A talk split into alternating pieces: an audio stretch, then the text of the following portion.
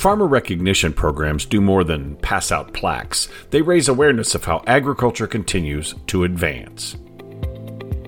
Welcome to Around Farm Progress, a podcast that looks at agriculture issues across the country. I'm Willie Vogt, your host and editorial director for Farm Progress. The agriculture industry does a solid job of recognizing those that have made a difference in this business, and Farm Progress sponsors many of those programs. Among those are two that focus on a couple of specialty crops, cotton and peanuts. Recently, the Farm Press team with Farm Progress held its event to recognize the high cotton winners. This is not a top yield contest. Instead, it aims to shine the spotlight on producers across the Cotton Belt who are engaging sustainable practices and looking to the future. The second recognition program to be held this summer is the Peanut Efficiency Award, honoring producers who are also engaging in sustainable practices. Brad Hare, who heads up the Farm Press team, shares some insight on both programs and what they mean for agriculture. Brad Hare, welcome to Around Farm Progress. Hey, Willie, it's good to be back with you, man. It's good. Hope things are going well down south. We're full of snow up where I am, and I'm hoping for winter to get over. This past week, and even last week over the weekend, we've been in the mid-80s. Jeez. So when everything's springing out and we've got corn in the ground, we got a story coming up tomorrow on the first cornfields down in South Georgia being planted. And they already getting it in the ground. Corn's already going in the ground down here. Yep, and we're talking here right at the 1st of March, and this podcast will be running on the 9th, and this is the 10th, sorry, but this is really cool because that means the work has started, and for a lot of guys, the fun really begins, because I know it's pressure and work, but it's what we like to do, right? Get the crop in the ground. Yes, sir. You're just coming off of a really interesting program. We've done this for a while at Farm Press, and that's our High Cotton winners, where we recognize people. But what is High Cotton? I don't want to summarize wrong. Tell us about the High Cotton Award program. And I appreciate the opportunity to come and speak with you about our High Cotton program, Willie. And you know as much about it as much as anybody, but I'll be glad to talk about it. This High Cotton Award program that we have specific to our Farm Press brands, our cotton, our cotton books, that we start. This is actually our 29th class. And by class means with the High Cotton Award, we started some 29 years ago. Some really smart people started something. And what we do is we bring together, the program is basically to spotlight cotton excellence. And the excellence, of course, can have a lot of terms, but the High Cotton Award specifically looks at obviously production, return on investment, but also with very much an eye to sustainability and stewardship. The growers that are in our program that get awarded this are all leaders in sustainability and environmental land stewardship for their land, and leaders. They're almost all leaders and opinion makers and opinion shifters in the group. So it's we consider it the most prestigious award in the U.S. cotton industry. And we have a lot of high-heeled supporters who would go along with that. But basically what we do, Willie, is every year there's a nomination process for this. Mm-hmm. And a lot of the industry leaders will nominate. We get some great nominations. And sometimes we have to kind of pick one over some others. But the award, really what's unusual about it is this was started 29 years ago, meaning back then, and it's in support with the Cotton Foundation, who is an organization, national organization for cotton, mm-hmm. connected with the National Cotton Council. They're our partners with it and provide us with support. And 29 years ago, these people got together that started this with Farm Press and the Cotton Foundation to start looking at, let's highlight sustainability. Let's highlight what cotton growers are doing out there. Because, cotton has had its reputation for not being so friendly. It's got a legacy of being unfriendly, certainly in our part of the world down here, with erosion and back in the day when things were done a little bit differently. But started highlighting growers that are really looking at improving the land. And that was not happening 30 years ago in the cotton industry. So it was kind of a leading indicator for that. Well, that's cool. And when we talk about this, it is across all of cotton country, because you've obviously got a California winner honoree this year, South Carolina, Louisiana, and Texas. So you do cover all types of cotton across the country, right? We do. And the way it's worked up, I thought about it and actually did the numbers over the past 29 years, doing that across the cotton belt, as you mentioned. That's right, because the cotton belt stretches, just like you said, you know, from Virginia all the way across to California, you know, around the southern belt. And even though and I always say this, even though you go to a cotton farm anywhere in the country, and I've had the good pleasure to do that on several occasions, every one of them is unique. But I tell you what, one thing is they're very familiar to. Cotton is, and I would say people that grow cotton are a unique group of farmers, and they like to get together and find out about how each other's doing, what they're doing. And it really is a family type. It's a specialty crop. We know that. For us, it's not a specialty crop down here, but we know not there. No, sir. And, you know, but compared to the corn and soybeans and acres and the number of farmers, it's obviously a specialty crop, but it brings special people coming together. But you're right. And we've, you know, I put numbers together, over 100 growers in the last 29. In fact, exactly 116 growers we've been able to honor with this High Cotton Award over the years. And this year, for example, you're right, for the Southeast, we had Mr. Rusty Darby, him and his family farm in South Carolina, and he grows about 1,200 acres of cotton and upland cotton, which would be the Southeast type cotton. And the family has been growing cotton there for, you know, almost 200 years.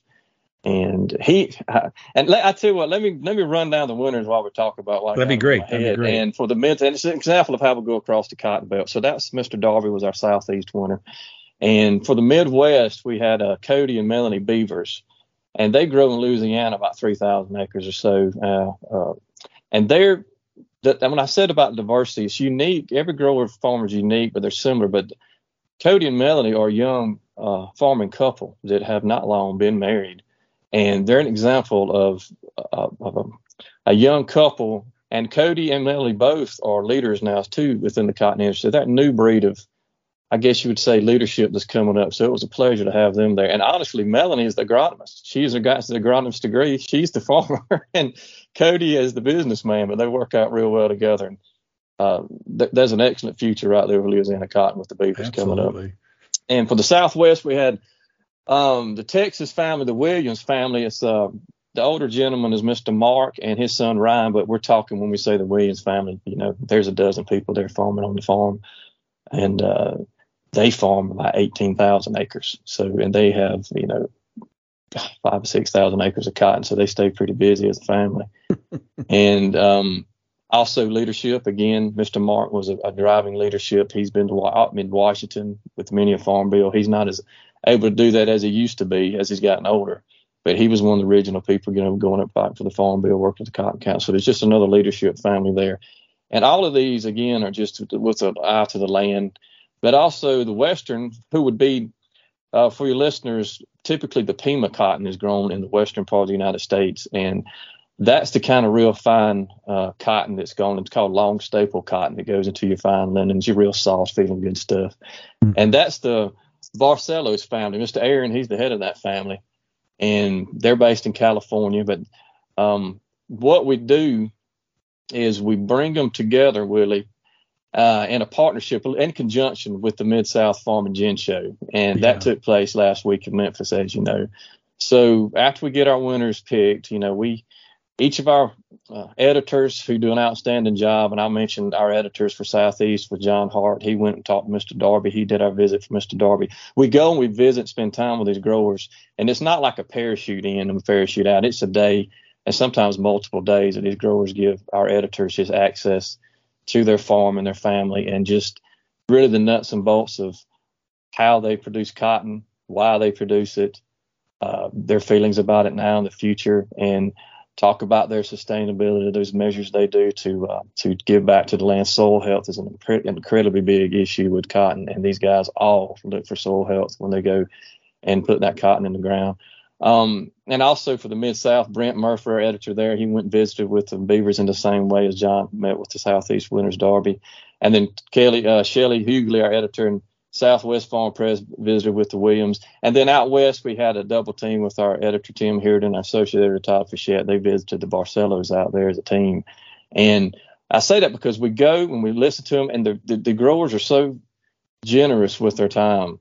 And they care about teaching. Every one of them's teachers.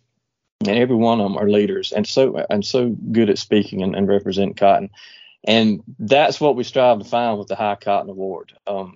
And that partnership we've had with the Cotton Foundation has allowed us to keep going. And this year, class is as good or better. And we're glad we got the diversity in there, too, with a little bit older, some seasoned growers, some new growers. The Barcelos are dairy people, and they started years ago growing the Pima cotton as a supplement for their dairy operation.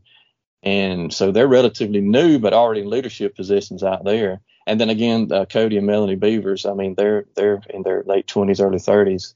And that's that next generation of high cotton winners and high leaders that are coming along. And we're able to showcase that with the program. Well, it's a really interesting look at just where the cotton industry is, too. I mean, all of these people are leaders, but they've all had their struggles building their operations, going through this. I mean, you know, you talk about Mr. Darby and, you know, 200 years, they've gone through, you know, the obviously depressions and all those things, and they kept that operation alive.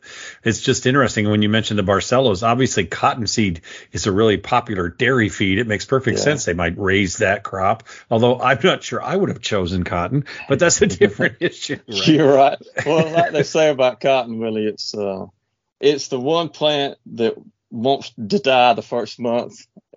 It's planted, and then there's the one crop you can't kill at the end of the year. So it's one of those things. But and you're right about the Barcelos, but also that Pima is interesting. And just talking about cotton, you know, the Pima is a small niche within a small niche being the cotton anyway. You know, there used to be 1 million acres of Pima, you know, 20 years ago out west, but now it's you know, they'll be happy to get 150, 200,000 acres now, and that's pushing it.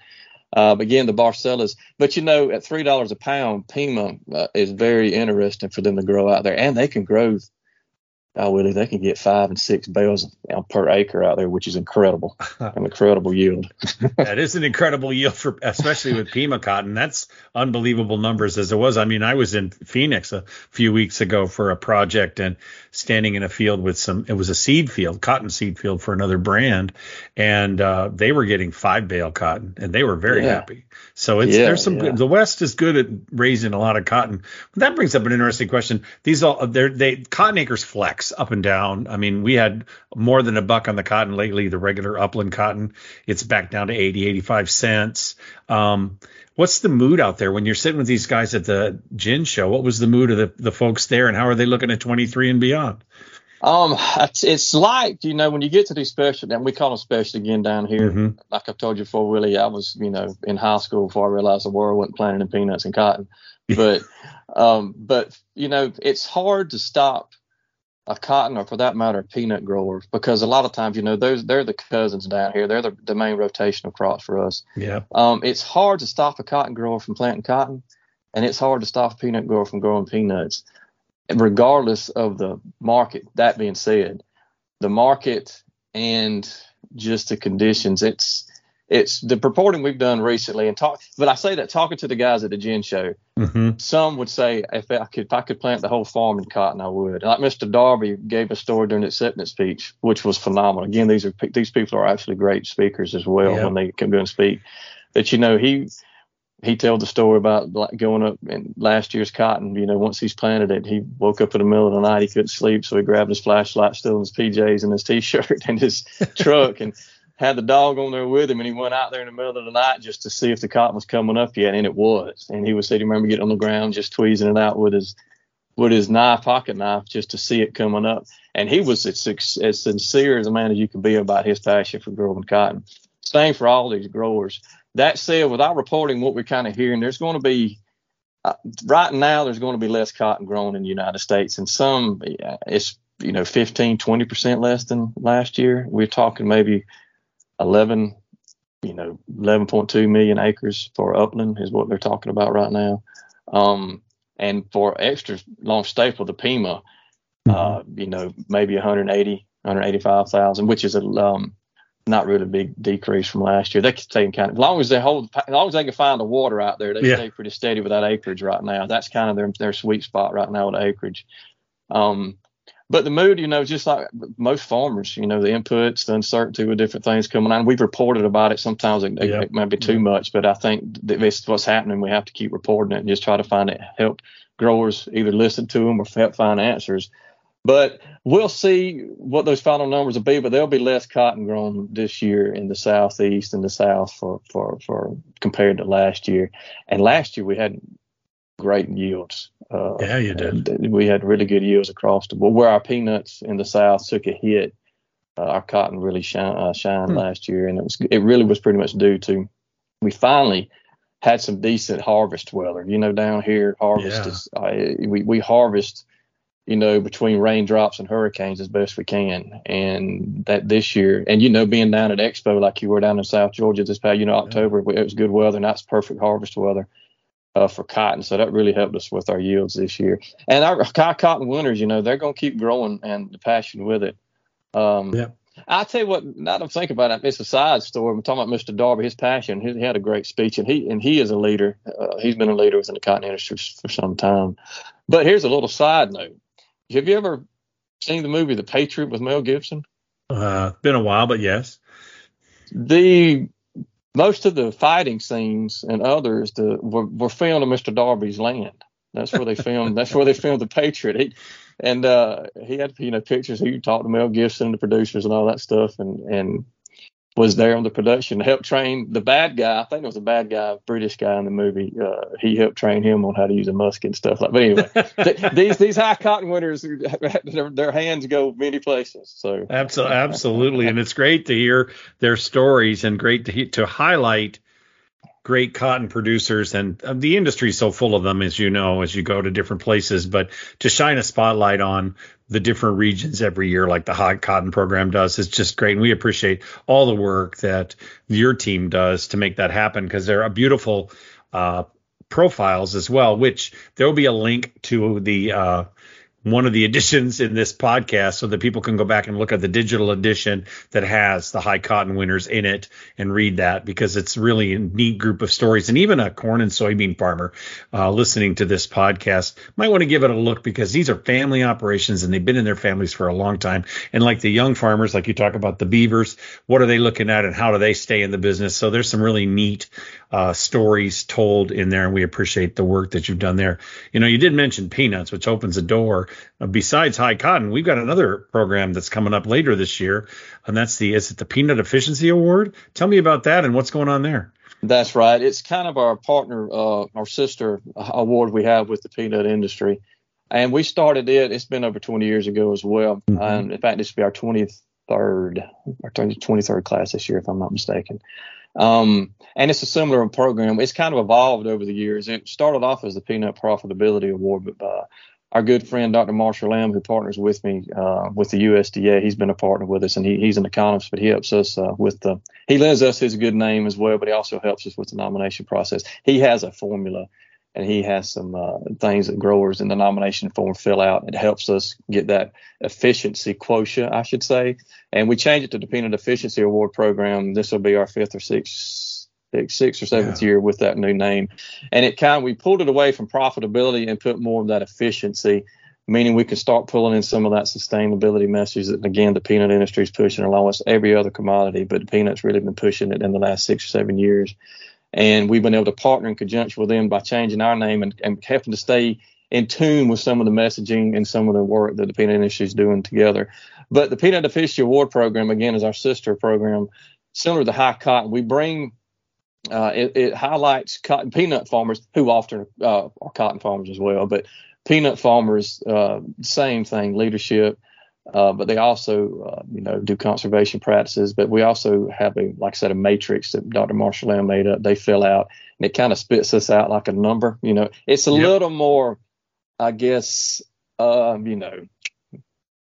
little more precise on kind of how we pick that sometimes. But that's right. We have a nomination process coming up. We actually have a few in already, which is the earliest we've had this year, which I'm surprised, because I think it's going to be a little challenging in some parts this year because peanuts were off. And, you know, because we had a resurgence in the tomato spotted wilt virus down around Georgia and mainly in parts of Alabama where, you know, the majority of our peanuts are grown. And, you know, peanut growers, we've gotten so used to having high yields. Anytime an off year, you know, it seems like it spotlights, but off 500 or 600 acres, maybe 500 or 600 pounds per acre. But that being said, we already got some growers coming in, which I'm happy to say. We're getting some early ones in, and we partner with the Southern Peanut Growers Federation with their Southern Peanut Growers Conference, and that's where we present our Peanut Efficiency Award. We bring in winners from the upper southeast, meaning the Virginia and Carolina. We'll have a winner from there. They grow mostly the Bailey type varieties, the one that you get the big ones you get at the ballparks. And then we have also have a winner from the lower southeast, and that's more your runner types. That's your peanut butter type peanuts. And then we added the Delta, because it was a growing peanut region. We added them again with the Peanut Fishery about 5-6 years ago. And then we still have a winner from the Southwest, from Texas and that Oklahoma, and sometimes in Mexico they grow some out there. And so we'll highlight some of those growers.